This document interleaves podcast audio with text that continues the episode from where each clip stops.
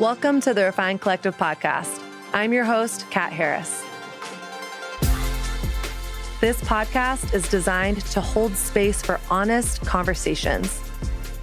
From purity culture to faith, sexuality, relationships, identity, culture, deconstruction, and more.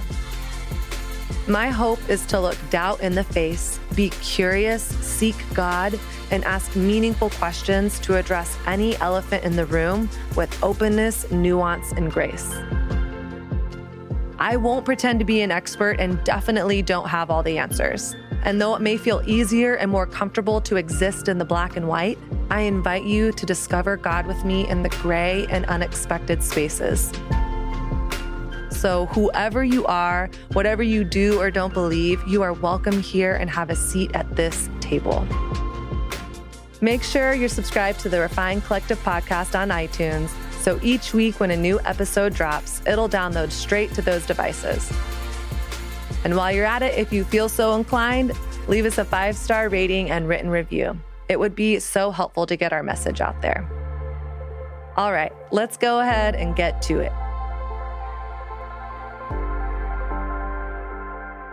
Though I'm not a fashion blogger anymore, you're going to have to listen to episode 184 for that story. There is one thing that I firmly believe to this day there is simply nothing better than a well made and comfortable leather shoe. I recently discovered Bedstu and fell in love with their leather shoes. Bedstu's mission is to create quality products that are made to last using only the most natural ingredients. Bedstu takes pride in their four R's recycle, reduce, reuse, and renewable. They use recycled materials, reduce landfill waste, source their materials from naturally renewable resources, and offer a restore and repair program so you can extend the life of your items. I have personally been wearing my Gia sandals from Bedstu nonstop since I got them. They're the perfect summer sandals, and I always feel so cute when I wear them, and they're just so comfy.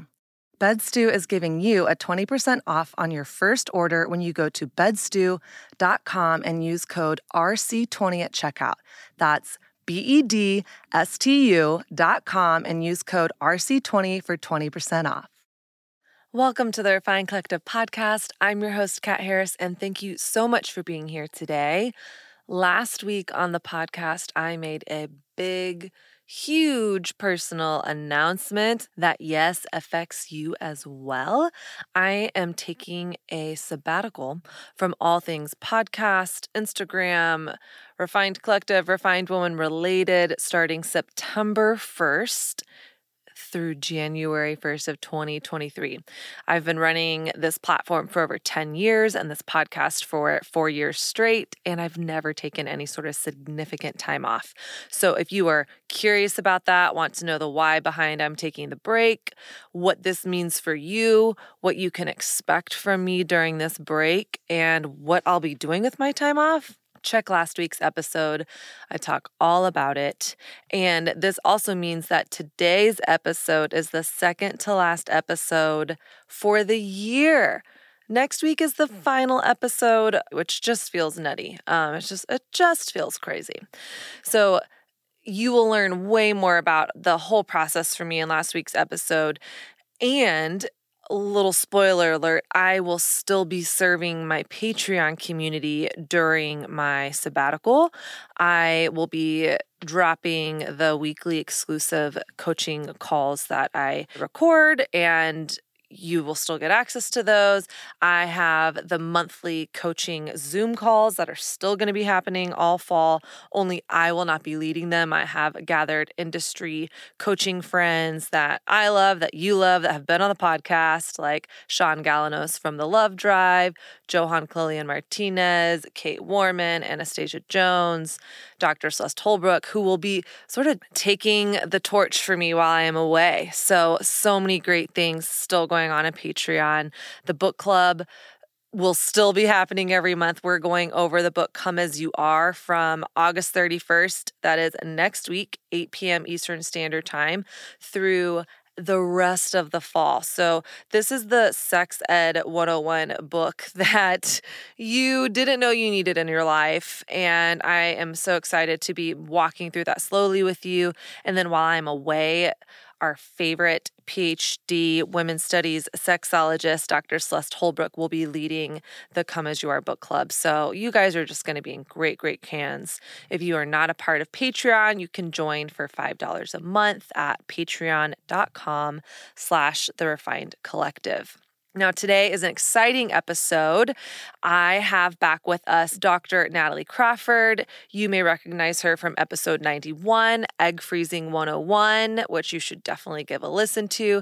She also has been my fertility doctor and specialist and performed my egg freezing procedure this year. If you want to know a little bit more about her, let me just share her incredible resume and bio with you. Natalie Crawford, MD, is co founder of Fora Fertility, a boutique fertility practice in Austin, Texas, and is board certified in both obstetrics and gynecology and reproductive endocrinology and infertility. Holy cow, I hope I said all that correctly. She is an affiliate clinical professor of women's health at the University of Texas Dell Medical School and just, oh my gosh, uh, I just cannot sing her praises enough. She is passionate about educating and empowering women and promotes fertility awareness through her multiple social media platforms, her YouTube channel, Natalie Crawford MD, and she is the host of the As a Woman podcast. Dr. Crawford is also co founder of Pinnacle Women in Medicine, which promotes community and leadership for women in medicine. She has also been named to the top doctors and top doctors for women every year since 2020 by Austin Monthly. She won Best Fertility Specialist in Austin by the 2019 Austin Birth Awards and was the recipient of the 2019 Hope Award for Social Influence by Resolve, the National Infertility Association. She was named one of Austin's top 40 under 40 in 2020 for her work empowering women. She is married to Austin native Jason Crawford and they have two young children. And she is back on the podcast today and we are talking all about life in a post Roe world. So gear up, buckle up. Here we go. Well, welcome to the podcast, Dr. Crawford. I am so honored to have you with us here today. Kat, thank you so much for having me and for holding space for this discussion. Man, I just feel so grateful that our paths collided. I had you on the podcast a couple years ago when I first started researching my options for fertility and egg freezing and I don't know if you remember on the podcast we recorded over the pandemic, but I was living in New York City at the time. And you said, Well, if you ever find yourself in Austin. I remember. and then look at you now, girl. look at me now. So you have walked with me through some of the most um, vulnerable conversations that I've ever had with. Uh, another human being and, and a doctor on my fertility journey in the last few months. So I just want to thank you for that. Oh, you are so welcome. I mean, this is really hard stuff that I feel like society has not prepared us to really tackle some of these big questions about our life and they haven't really given us the education, the information we need to be making them. So I'm honored to have walked, you know, these steps so far with you and you know, honored to be here talking to more people to help spread our messages.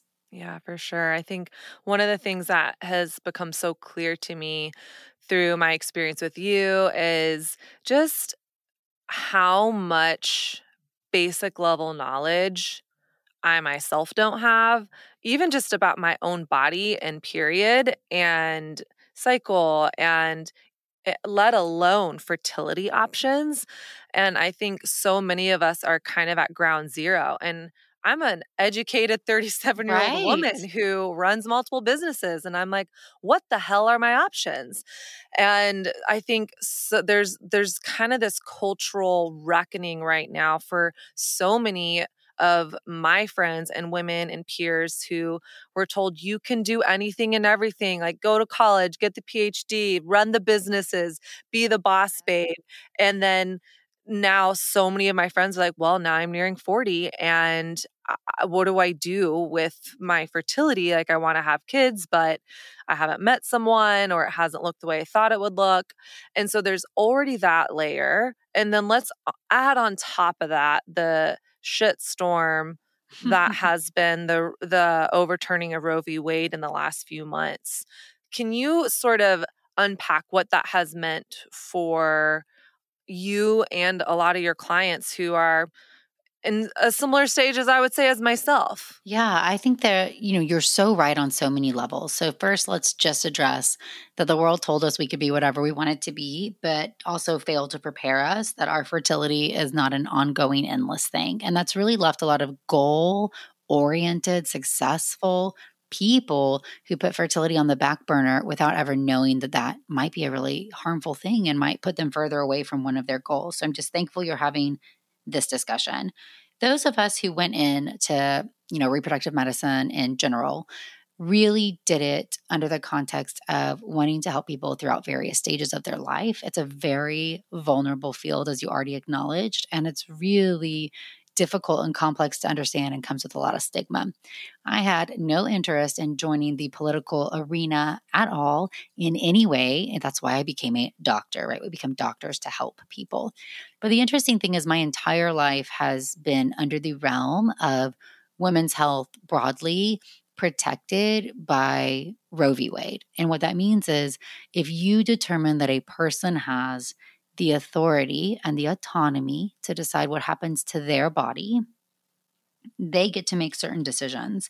And from a reproductive health standpoint, it allows us to have certain flexibility to proceed into technology. So, a great example is that IVF is newer than when Roe v. Wade was passed. It probably would not have existed had we lived in a time without that protection. And that's because we deemed with Roe that a person had the autonomy to make these decisions and essentially said that an embryo is not a person. And that's important because it allowed us to say, well, I can then maybe I can make embryos in a lab. You know, maybe people who are having a hard time getting pregnant, we can help them by putting eggs and sperm together. Maybe people who have really bad sperm or have blocked fallopian tubes could get the joy of being able to become a parent.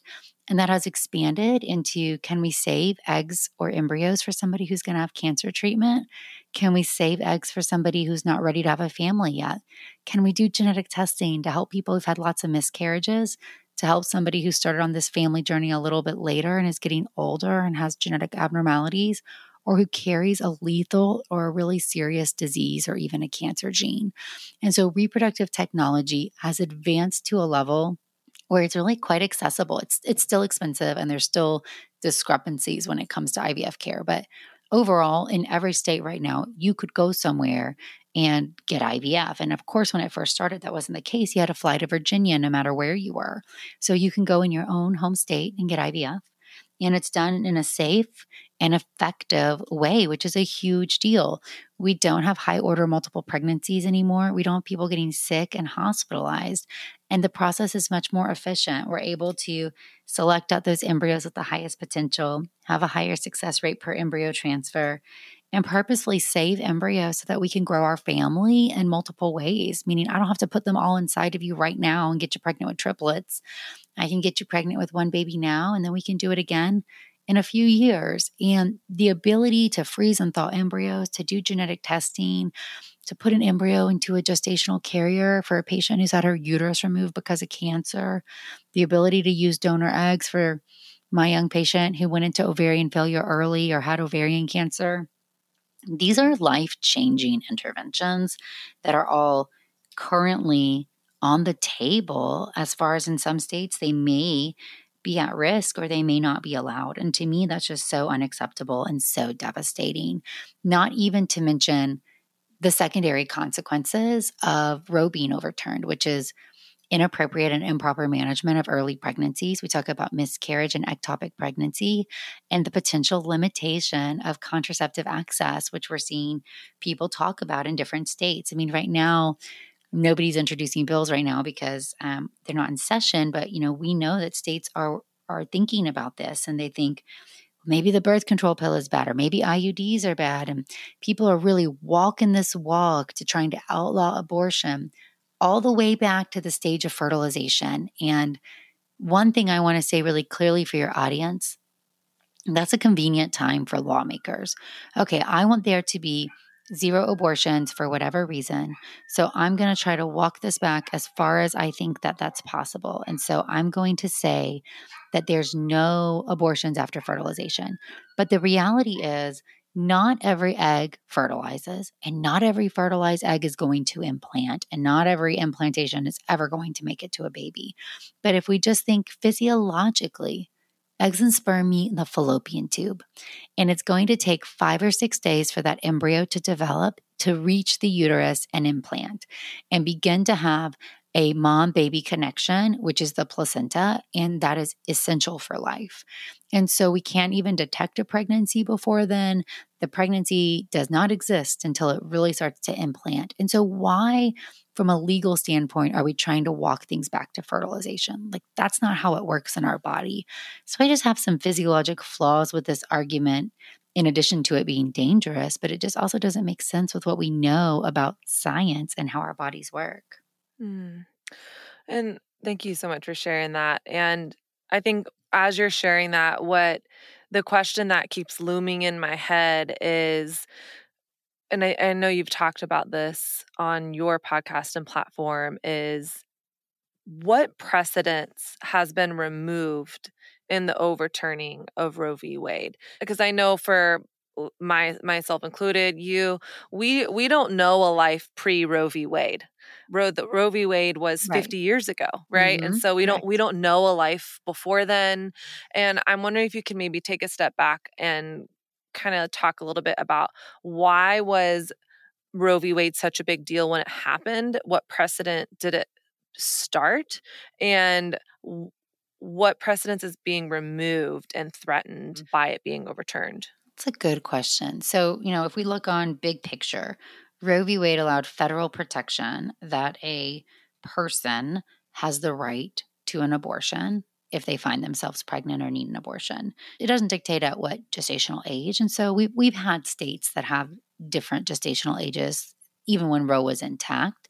And we know that here in Texas, where you and I reside, you know, Senate Bill 8 was passed previously, which walked that back to a heartbeat. So, like six weeks and four days. But it was still legal before that, which made it really easy for us to manage early uncertain pregnancies and it didn't leave much controversy on certain certain aspects. But now when you've taken away this federal federal protection saying you have to allow people the right to have a termination of a pregnancy, states get to choose what they think is appropriate and what they think is not. And one of the biggest issues here is this is going to cause huge care deserts in our country because we have regions where states are all going to do the same thing and regions where they are not. So when you see these regions, these huge landmass areas where abortion is completely outlawed, we've already seen that people have got to travel, you know, out of state, even if they have to save their own life. They have to travel if their baby's got, you know, a lethal disease or no brain and not have any chance of making it. And we're seeing mismanagement of tubal pregnancies and early pregnancy complications. So it's rolling back to the state level. And that is going to have so many downstream consequences that you're right, our generations never really thought about. One of that is okay, well, yes, you can't get an abortion. But two, what, what about crossing state lines? Three, what about management of those miscarriages and those early pregnancy abnormalities? Number four, what about access to fertility care? Number five, access to contraception in some states may be different. And number six, and probably the most concerning, you're going to lose doctors, nurses, and you know embryologists and healthcare professionals from these states. When we already look right now at people who are leaving REI fellowship, people are choosing not to explore jobs as much in states that have really um, tight IVF laws or reproductive restrictions that outlaw abortion because people are afraid of the passing of what we call a personhood bill. Personhood bill is that bill that defines life at fertilization. And if that happens, it particularly could limit the ability to do IVF in a safe, effective, and efficient way. And so you're not only going to see where you got, you know, oh, I can't get an abortion in the state, but you may be where you can't have IVF or there's very limited IVF because a lot of the doctors or the embryologists have left. We've seen a huge outpouring of maternal fetal medicine, your high risk OB doctors here in Texas. We've seen a lot of them leave because they can't practice the way they need to. They can't counsel a patient with genetic abnormalities without fear of prosecution. It's terrible. And when you make the penalties really steep, when you say, this is a felony charge, this could imprison you for 10 years, this could, you know, drain all of your finances, you know, you're going to have doctors and other providers leave. And so it's on so many different levels. And I think that's why no matter one's personal beliefs on what they would do if they found themselves in a situation where they might need a pregnancy termination, the point here is that everybody deserves appropriate care, access to doctors, access to the proper management for a tubal pregnancy, the ability to do fertility care. And that's really what we're going to be losing. And it's going to be state by state. Your reproductive future is going to depend on what state you were born in or what state you live in. And these laws are going to discriminate against you know, lower socioeconomic groups that are already discriminated against even more, that already have a hard time seeking medical care. So there's so many different layers to this that I think that we don't realize. And the last thing I'll say on this on this one thing, I'm sure we've lots to say, but one thing I want to point out is that I see patients every single day who, who are trying to get pregnant, who, who want to have a family. And every single year, I have people who need to terminate a pregnancy, a highly desired, extremely wanted pregnancy. And these are patients who often went through IVF, who have years of heartbreak behind them, who find out something that makes them be in this place that they never wanted. And very often, these people tell me, I'm pro life. I don't want to do this. I'm, I do not terminate pregnancies, so I'm not the one counseling them. And I said, you know, everybody is essentially pro life. Nobody wants to do this. Nobody wants to be in this position, but you're in an impossible choice where there's no right decision. Carry your pregnancy to term, you know, have all the risks of going through labor, have to recover and potentially lose the ability to carry a child again because, you know, you're going to be a year older when we get to do this and pregnancy is not a health neutral state and your baby may be born and experience pain and these other terrible things or choose to terminate now and maybe spare your baby that. Neither choice is good. Both of those choices are terrible. But we make it seem like we should be able to extend what we might do in that situation onto other people. That's really what politics and politicians are doing right now.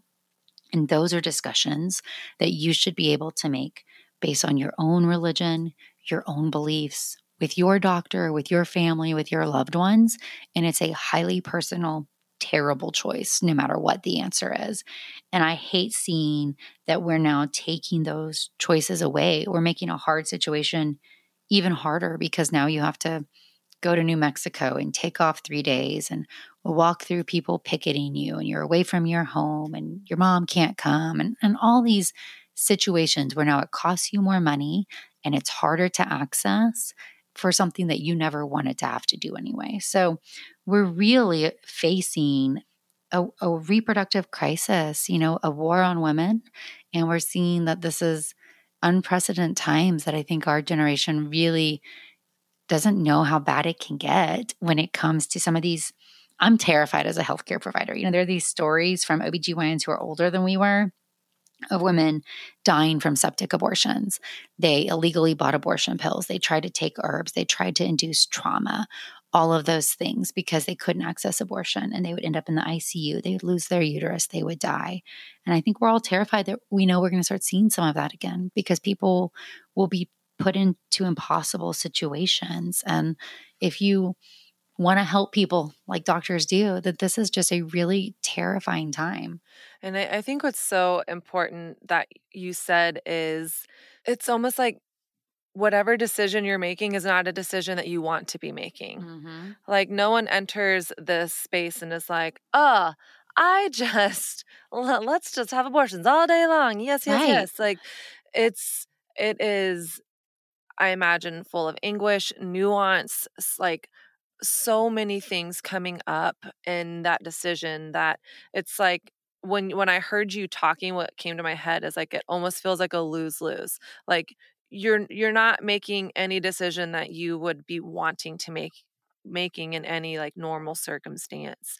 So i feel like there's that is like so I, you know, everyone on my podcast knows this. I'm not sure how much you know Dr. Crawford, but I grew up very evangelical Christian and I still really love God. My faith is still important to me. However, what I was taught for a very, very long time was that it was my moral and ethical obligation as a Christian, as a Jesus follower, to vote pro life because, you know, all life matters and, um, right. you know, like save the babies and all that. And so I voted on that one issue for many, many years until I started doing my own research and realizing, okay, so if I am saying that I do not like abortion, what's the number one way to actually decrease abortion rates?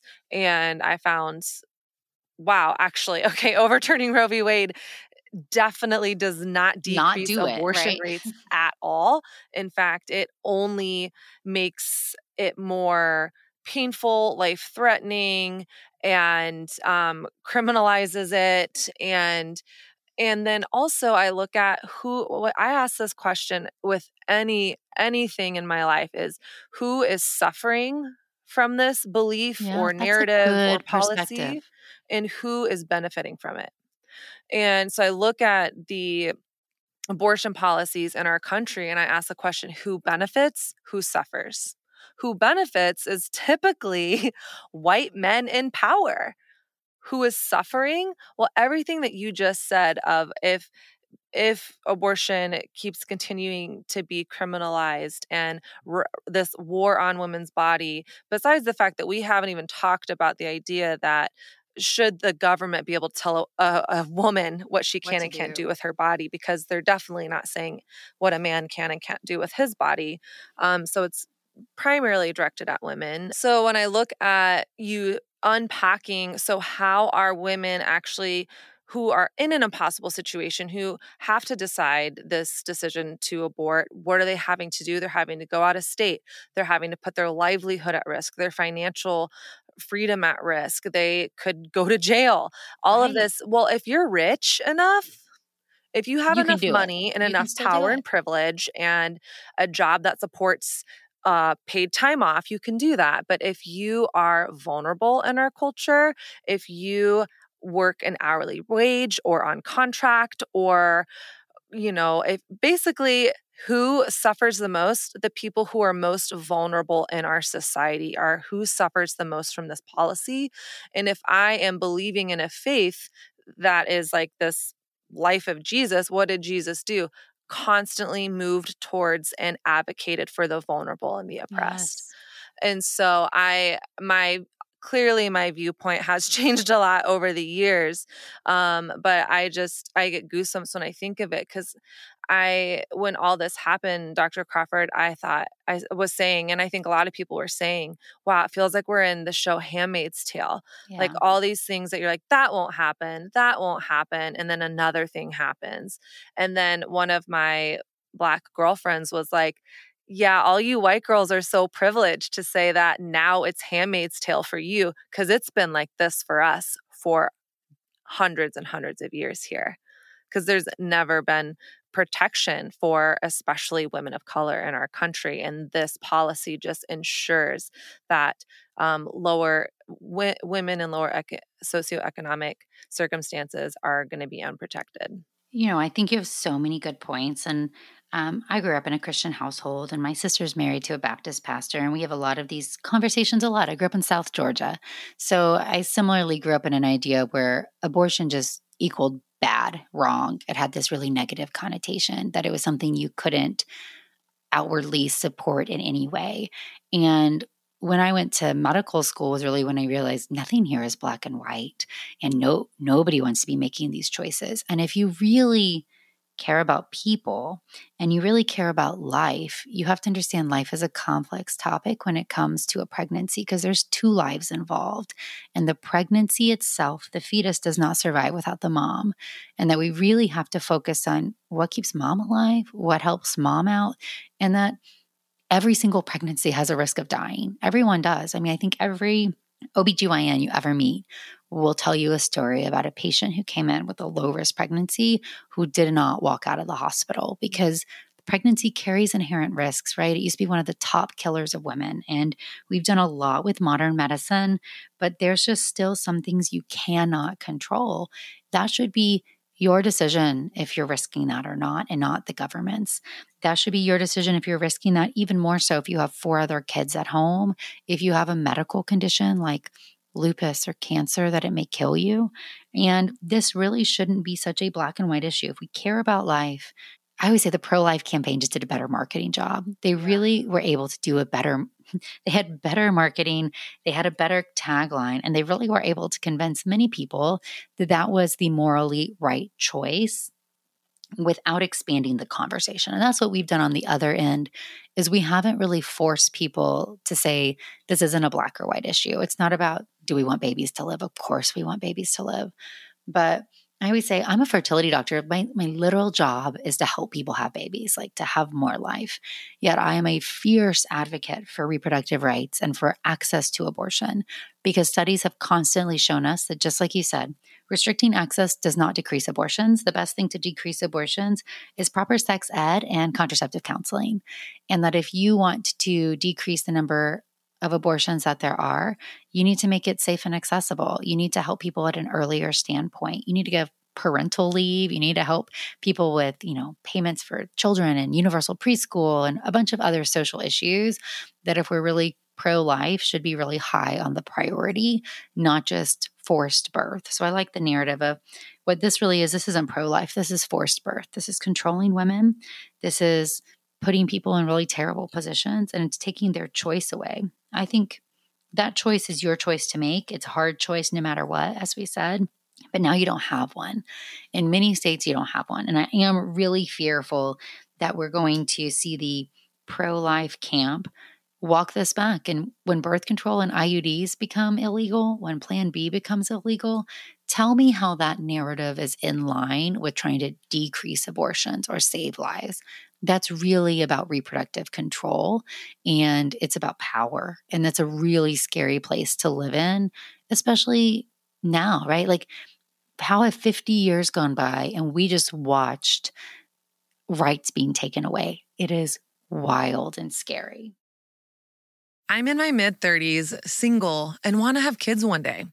If you're in my Patreon community and watched my video about my fertility journey, you know that I recently tested my fertility levels because I want to be proactive now to know what my options can be in the future. Because you don't show up to a marathon race without having been diligent in your training, right? So if you're a woman and think you might be interested in having kids one day, it's time today to take ownership over your fertility so you can know all of your options.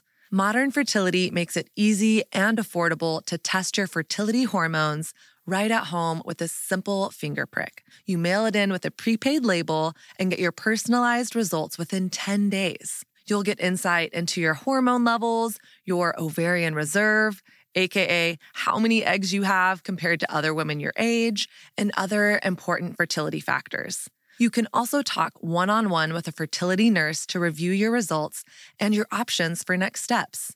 Right now, Modern Fertility is offering our listeners $20 off the test when you go to modernfertility.com slash refined. That means your test will cost $139 instead of the hundreds and even thousands it could cost at a doctor's office. So get $20 off your fertility test when you go to modernfertility.com slash refined. Again, that's modernfertility.com slash refined. When it comes to my wardrobe, I definitely adopted some minimal habits while I was living in Brooklyn with a tiny closet.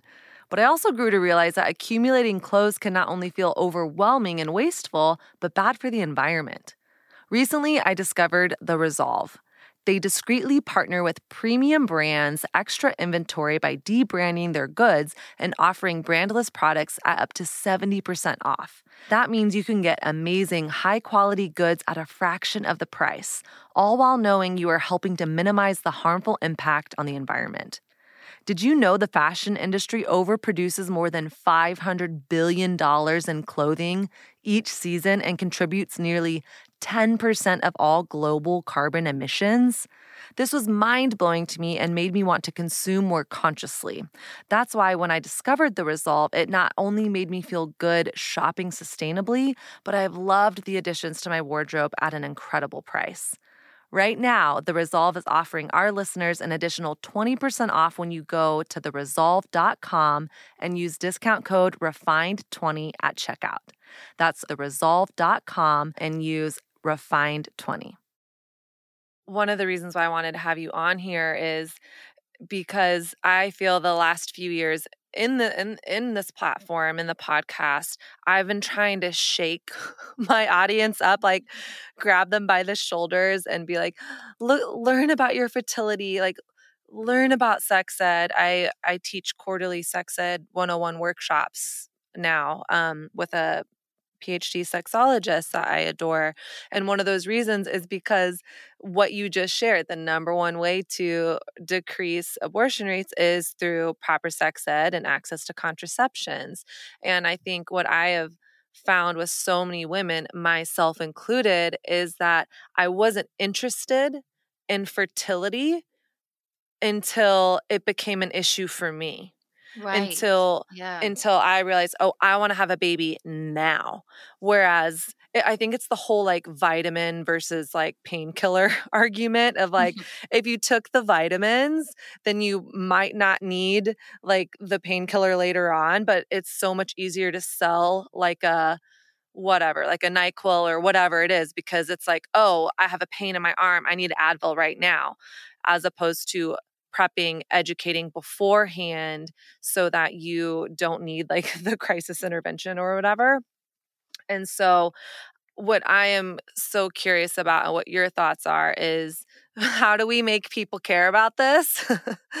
um, and are there organizations out there that are working with policy that can give more information? Because I feel like I've wanted to talk about the whole Roe v. Wade thing since it happened in June, but I was like, I'm not an expert and I don't know what news source is credible. And I really trust you. So I was watching a bunch of your stuff, but I felt this like, wow, I don't know which of what information is like fake news, what is fear mongering on either side of the argument.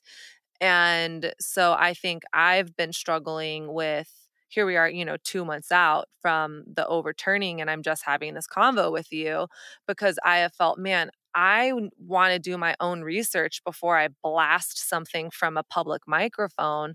But how can we learn about this stuff? And what are trustworthy resources and organizations that are actually trying to move the needle forward in a healthy way? I love this question. And I feel like I prepped you for this, but I didn't.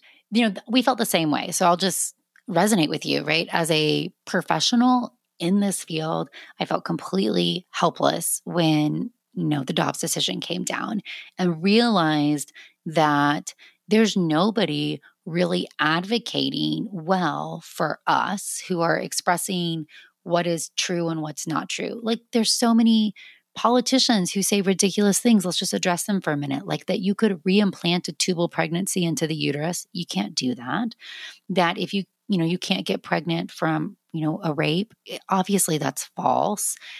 You know, that if you, there's all these different things that people are saying that are just medically totally unsound and they, they blow my mind every time. So, one, we do want to speak from a place of science and authority, and we want people who are going to advocate politically in a way that can induce change.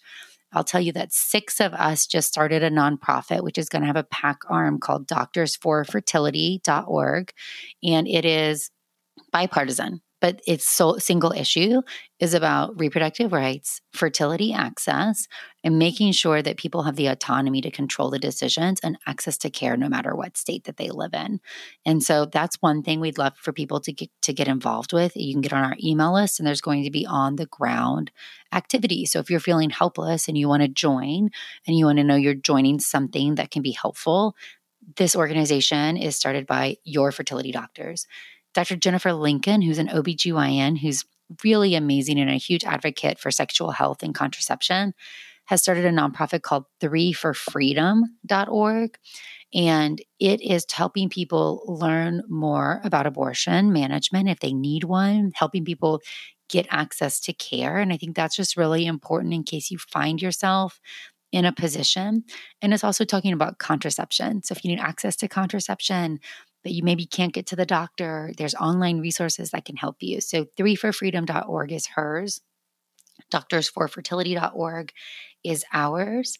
And, you know, we're looking to kind of play this from an educational standpoint. How can we help educate the public and get people more involved in voting and understanding what elections matter on a local level and on a bigger level?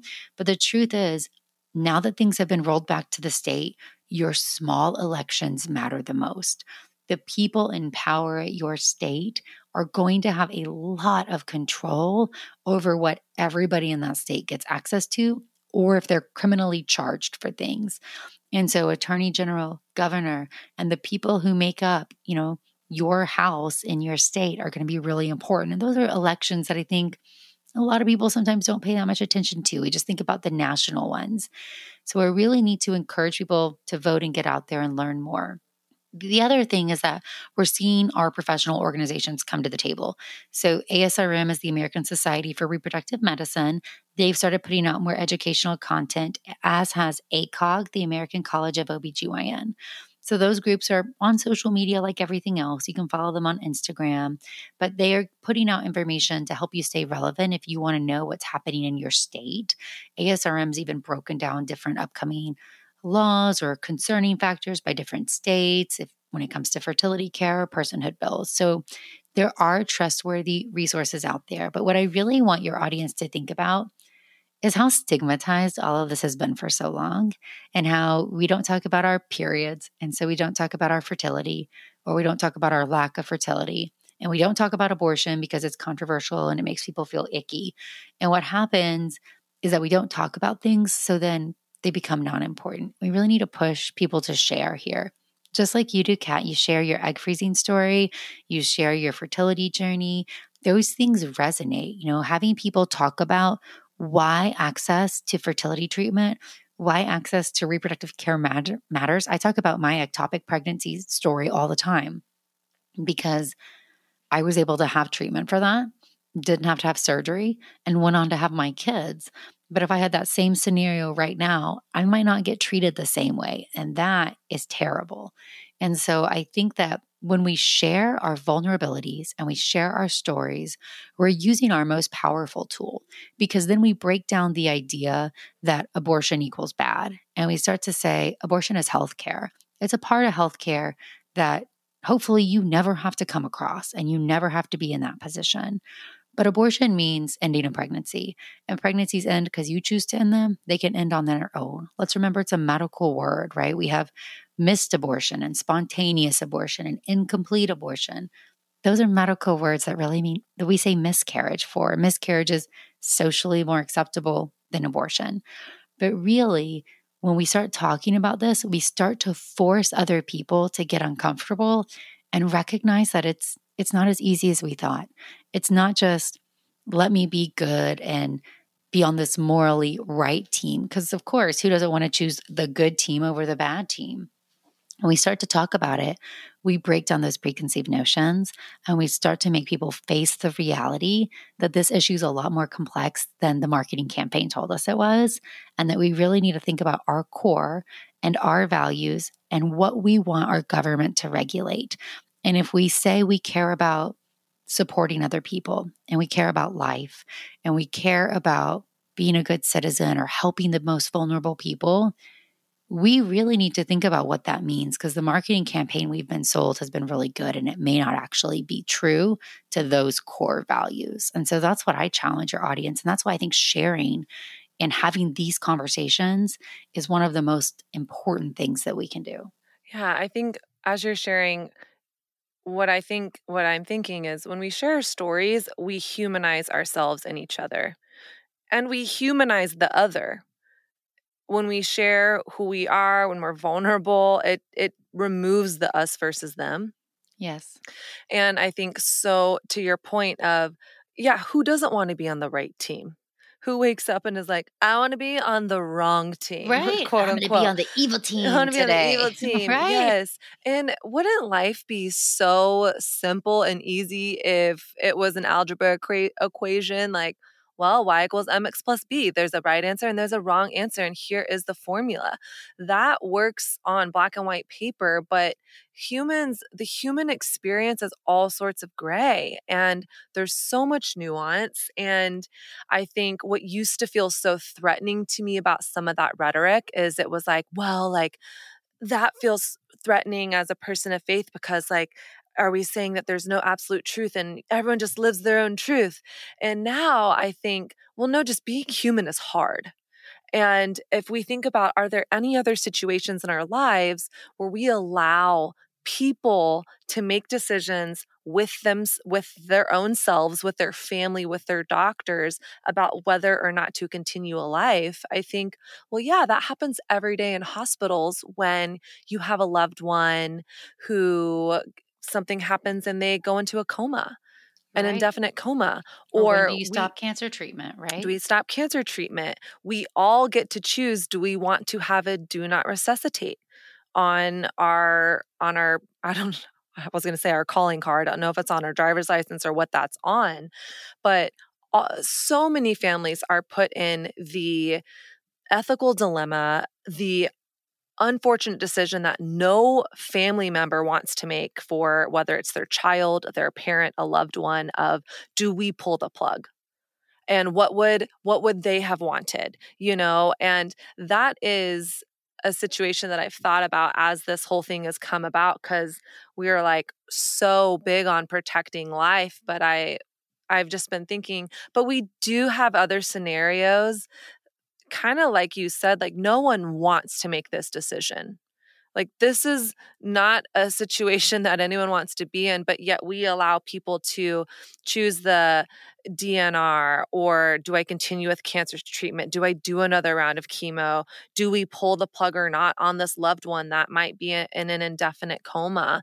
Um, or if they're all, all those different scenarios, and we allow people to get in touch with their faith, their religion, their code of ethics, their own uh, morality, their own right and wrong, and also through having scientific information and hopefully supportive conversations with their doctors. And that's not criminalized. I doubt that that any of those sort of conversations at this moment in time are being threatened um, unless you have news to share with me on that because um, what it seems like is that it's all about women's rights um, yeah, no, none of those things are currently on the chopping block. Nobody's talking about you can't have a DNR or you have to do cancer treatments to the end or you can't, you know, decide when your family member should be an organ donor, or if you want to be an organ donor, or any of those conversations, because we've given, we've respected the body and the right to say life is a really complex thing. And there's moments where we might need to make a personal decision about what we continue and what we don't continue. And especially when we look at pregnancy in the first, we'll just use really broad terms. The first half of pregnancy, a baby cannot survive outside without a placenta and a mom, right? It cannot take a breath, it cannot survive. Yet right now, we are okay as a society saying, it's okay if mom dies. We're okay sacrificing mom's life for the idea that that baby, you know, should should be granted. And I had this case when I was a resident that really stuck with me and I was at Parkland Hospital, which is in Dallas and you know, took care of a lot of the indigent population and this young patient was in her early 20s and she had a few other kids and she came in pregnant and was diagnosed with a, a leukemia, an acute crisis, and you need treatment immediately. And she did not want to terminate her pregnancy, right? It's her right to do so. And she was counseled by everybody that her cancer would kill her in the context of the pregnancy and it would kill her baby, you know, too. And that she would leave her husband widowed and leave her other kids without a mom. But she was convicted that that was the only choice she could live with. And that's okay, right? She deserved the right to make that choice. And she died, and her baby died. And it was ter- terrible to watch. But I just think about right now, we've we're now forcing people to live that reality and not to say what's the right choice for me. And how unfair is that to every family to not say that you guys need to as a family unit or you as a person gets to say, you know, as much as I want this baby, I want to be a mom to my other kids too. And I'm going to do this terrible decision. I'm going to choose this thing I don't want to choose because I have no right choice because every choice is wrong. But none of those other, none of those other things are at risk, right? So it's just about a uterus and a pregnancy. And it's, it's really these time periods when the baby's not even viable outside of mom because the marketing campaign has told you that all these late term abortions happened after babies could be totally full term and survive outside the womb. And th- that does not happen. Those circumstances are so rare and typically are very hard to get approved. And it's only for, you know, extenuating circumstances that you would ever consider terminating a pregnancy. I think the statistics is like less than 1% of all abortions. So that's not these late third trimester terminations. That's not what happens. It's usually earlier in pregnancy. It's usually at a time, it's, I mean, it's definitely at a time where the fetus is non viable and that for whatever reason is on the table, that person who is pregnant has made the choice that that's not the option that's right for them. And there's also not for birth control. People will say, oh, people are using abortion for birth control. That is not true, right? People choose abortion because they feel like they have no other choice in front of them, because they can't afford a child, because they can't take care of the children in front of them, because they can't take off time from work to be pregnant because they work a low end job, because their baby has, you know, disabilities or defects or birth defects or genetic disease that's going to make it incompatible with life because mom has cancer or some medical condition that makes it too dangerous to be pregnant. There are so many circumstances that we can't even wrap our head around all of them because that's what medicine is. It's all these one off scenarios. And I think you're right. We just aren't seeing a limitation across the board. We're really seeing it restricted to people when they're pregnant. And it's really concerning about what the motivation is behind these political laws.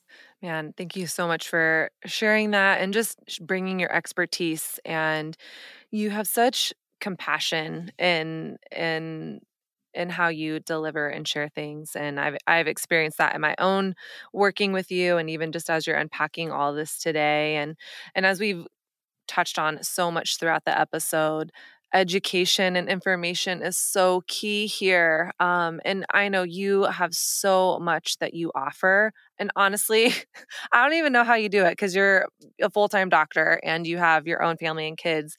Uh, but can you just run us through what resources you offer for fertility all the above. Absolutely. Thank you. So I'm on Instagram at Natalie Crawford MD and TikTok of the same name. I have a YouTube channel which is Natalie Crawford MD, which has lots of good educational content. And I host the As a Woman podcast, which is, you know, really great in-depth episodes. So you can search my website for content. There's a resources section and you can type in egg freezing and you can see all the egg freezing content I have, whether it's a blog post or a YouTube video or a podcast episode. So I encourage people to go there if they're trying to learn some about their body.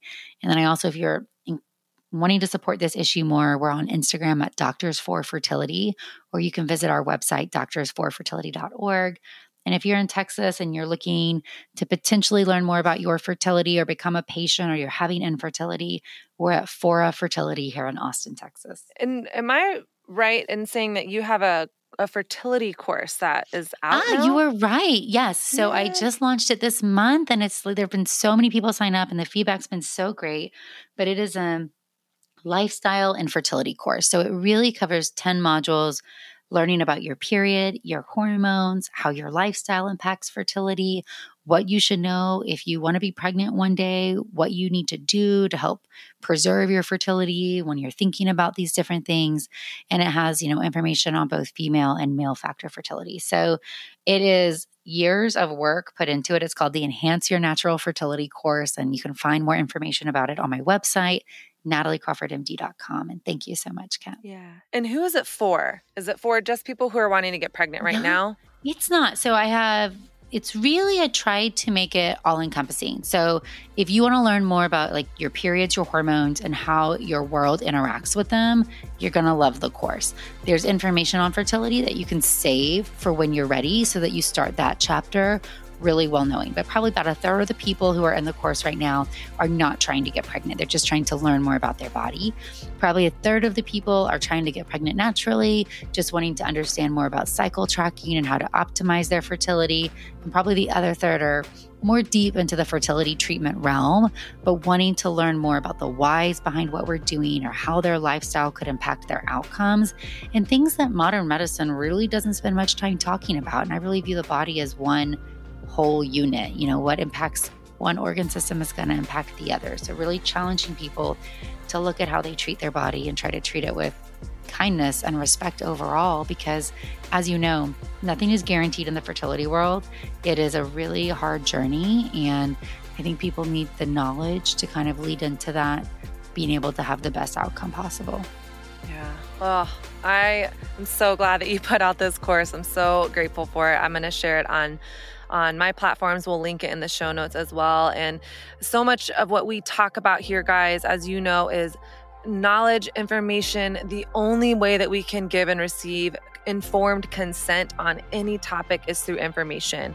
So if you're listening to this and you're like, well, like, but I don't agree with this stuff, or I, I don't know about this, just be, what would it be like to be curious and information gather here? Um, because that truly is the way that we can approach life with in, informed consent is when and if we have that information and knowledge. So, thank you, Dr. Crawford, for your time. I know you have to run. You're running off and saving lives. And so, I'm so grateful for the work you're doing. And yeah, hopefully, we'll get to have you back on sometime. Thank you so much.